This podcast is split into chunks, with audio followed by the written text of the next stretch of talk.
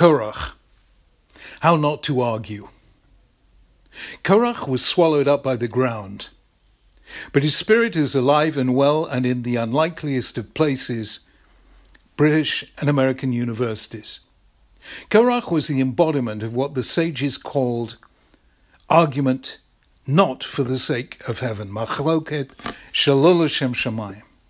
They contrasted this with the schools of Hillel and Shammai, who argued machloket l'shem shamayim. They argued for the sake of heaven. The difference between them, according to Bartenura, is that the argument for the sake of heaven is an argument for the sake of truth. Argument not for the sake of heaven is argument for the sake of victory and power. And they are two very different things. Korach and his followers came from three different groups. Korach was from the tribe of Levi, Datan and Aviram came from the tribe of Reuven, and there were 250 leaders from different tribes. Each had a specific grie- grievance. The 250 leaders resented the fact that leadership roles had been taken from them after the sin of the golden calf and given instead to the tribe of Levi. Datan and Aviram felt aggrieved that their tribe, descendants of Jacob's firstborn, had been given no special status. Moses replied to Korach, Now you are trying to get the priesthood too. Who is Aaron that you should grumble against him? Makes it clear that Korach wanted to be a Cohen and probably wanted to be Kohen Gadol, high priest, in place of Aaron. The three groups had nothing in common except this that they wanted to be leaders. Each of them wanted a more senior or prestigious position than they currently held. In a word, they wanted power. This was an argument not for the sake of heaven. The text gives us a clear picture of how the rebels understood leadership. Their claim against Moses and Aaron was, Why do you madua titnaseu al kahal Hashem? Why do you set yourselves above the Lord's assembly? Later, Datan and Aviram said to Moses, And now you want to lord it over us? As a general rule, if you want to understand resentments, listen to what people accuse others of, and you will then know what they themselves want.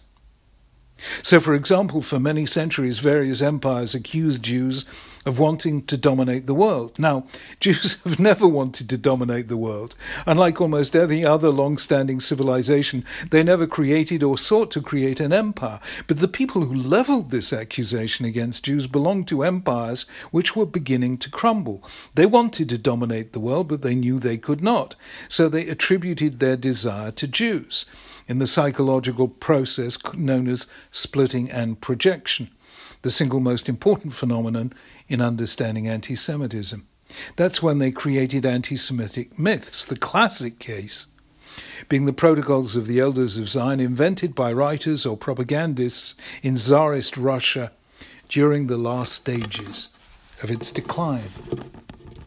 What the rebels wanted was what they attributed to Moses and Aaron, namely a form of leadership unknown in the Torah and radically incompatible with the value Moses embodied, namely humility, they wanted to set themselves above the Lord's assembly. They wanted to lord it over the people. They wanted power.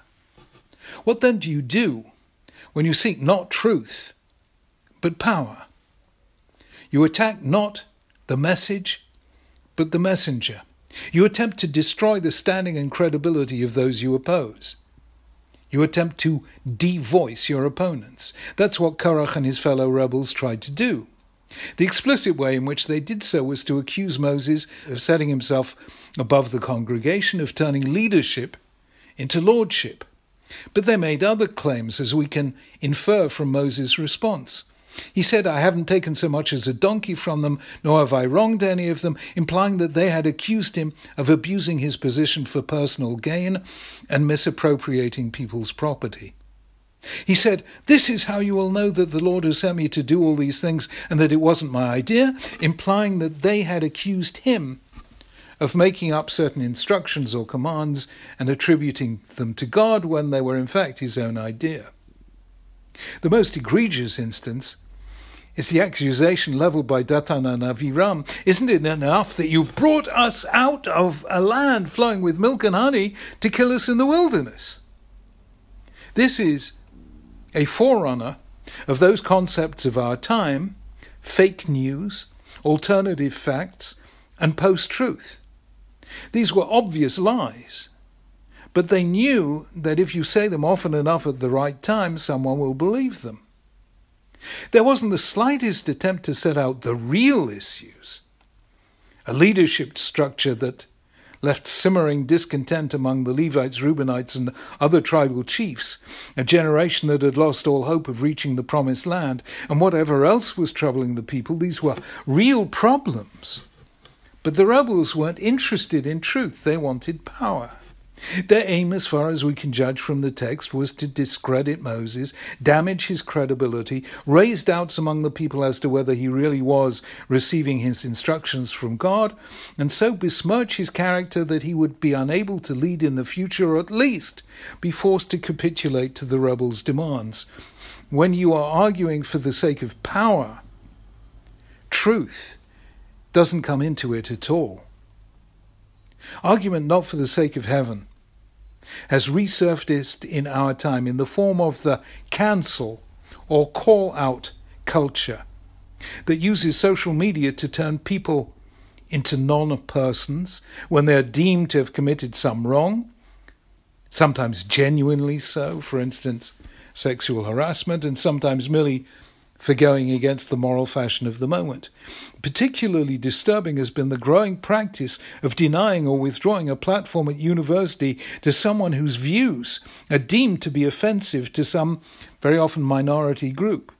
So in March 2020, just before universities were shut down because of the coronavirus crisis, Oxford University professor Selina Todd was no platformed by the Oxford International Women's Festival at which she had been due to speak. She's a leading scholar of women's lives, but she had been deemed transphobic, a charge that she denies. At around the same time, the United Nations Women's Oxford UK Society cancelled a talk by former Home Secretary Amber Rudd one hour before it was due to take place. In 2019, Cambridge University Divinity School rescinded its offer of a visiting fellowship to Canadian professor of psychology Jordan Peterson. The Cambridge University Students' Union commented his work and views are not representative of the student body, and as such, we do not see his visit as a valuable contribution to the university, but one that works in opposition to the principles of the university. In other words, we don't like what he has to say. All three of these and other such cases in recent years are shameful and a betrayal of the principles of the university. There are contemporary instances of arguments not for the sake of heaven. They're about abandoning the search for truth in favor of the pursuit of victory or power. They are about discrediting and devoicing, cancelling an individual. A university is or should be the home of argument for the sake of heaven. It's where we go to participate in the collaborative pursuit of truth. We listen to views opposed to our own. We learn to defend our beliefs. Our understanding deepens, and intellectually we grow. We learn what it means to care for truth. The pursuit of power has its place, but not where knowledge has its home. That's why the sages contrasted Korach and his fellow rebels with the schools of Hillel and Shammai. Here's what the Gemara in Eruvin has to say. For three years, there was a dispute between the schools of Shammai and Hillel. The former claimed the law is in agreement with our views, and the latter insisted the law is in agreement with our views. Then a voice from heaven, a bat kol, announced, Elu ve'elu divrei elukim chayim, these and those are the words of the living God, but the law is in accordance with the school of Hillel. Says the Gemara, since both these and those are the words of the living God, why was the school of Hillel entitled to have the law determined in accordance with their rulings? And the Gemara answers, because they were kind and modest, they studied both their own rulings and those of the school of Shammai, and they were even so humble as to mention the teachings of the school of Shammai before their own. This is a beautiful portrait of the rabbinic ideal. We learn by listening to views of our opponents, at times even before our own. I believe that what's happening at universities, turning the pursuit of truth into the pursuit of power, demonizing and no platforming those with whom people disagree, is the Korach phenomenon of our time, and very dangerous indeed. An old Latin motto says that to secure justice, audi alteram partem, listen to the other side. It is through listening to the other side that we walk the path to truth. Shabbat Shalom.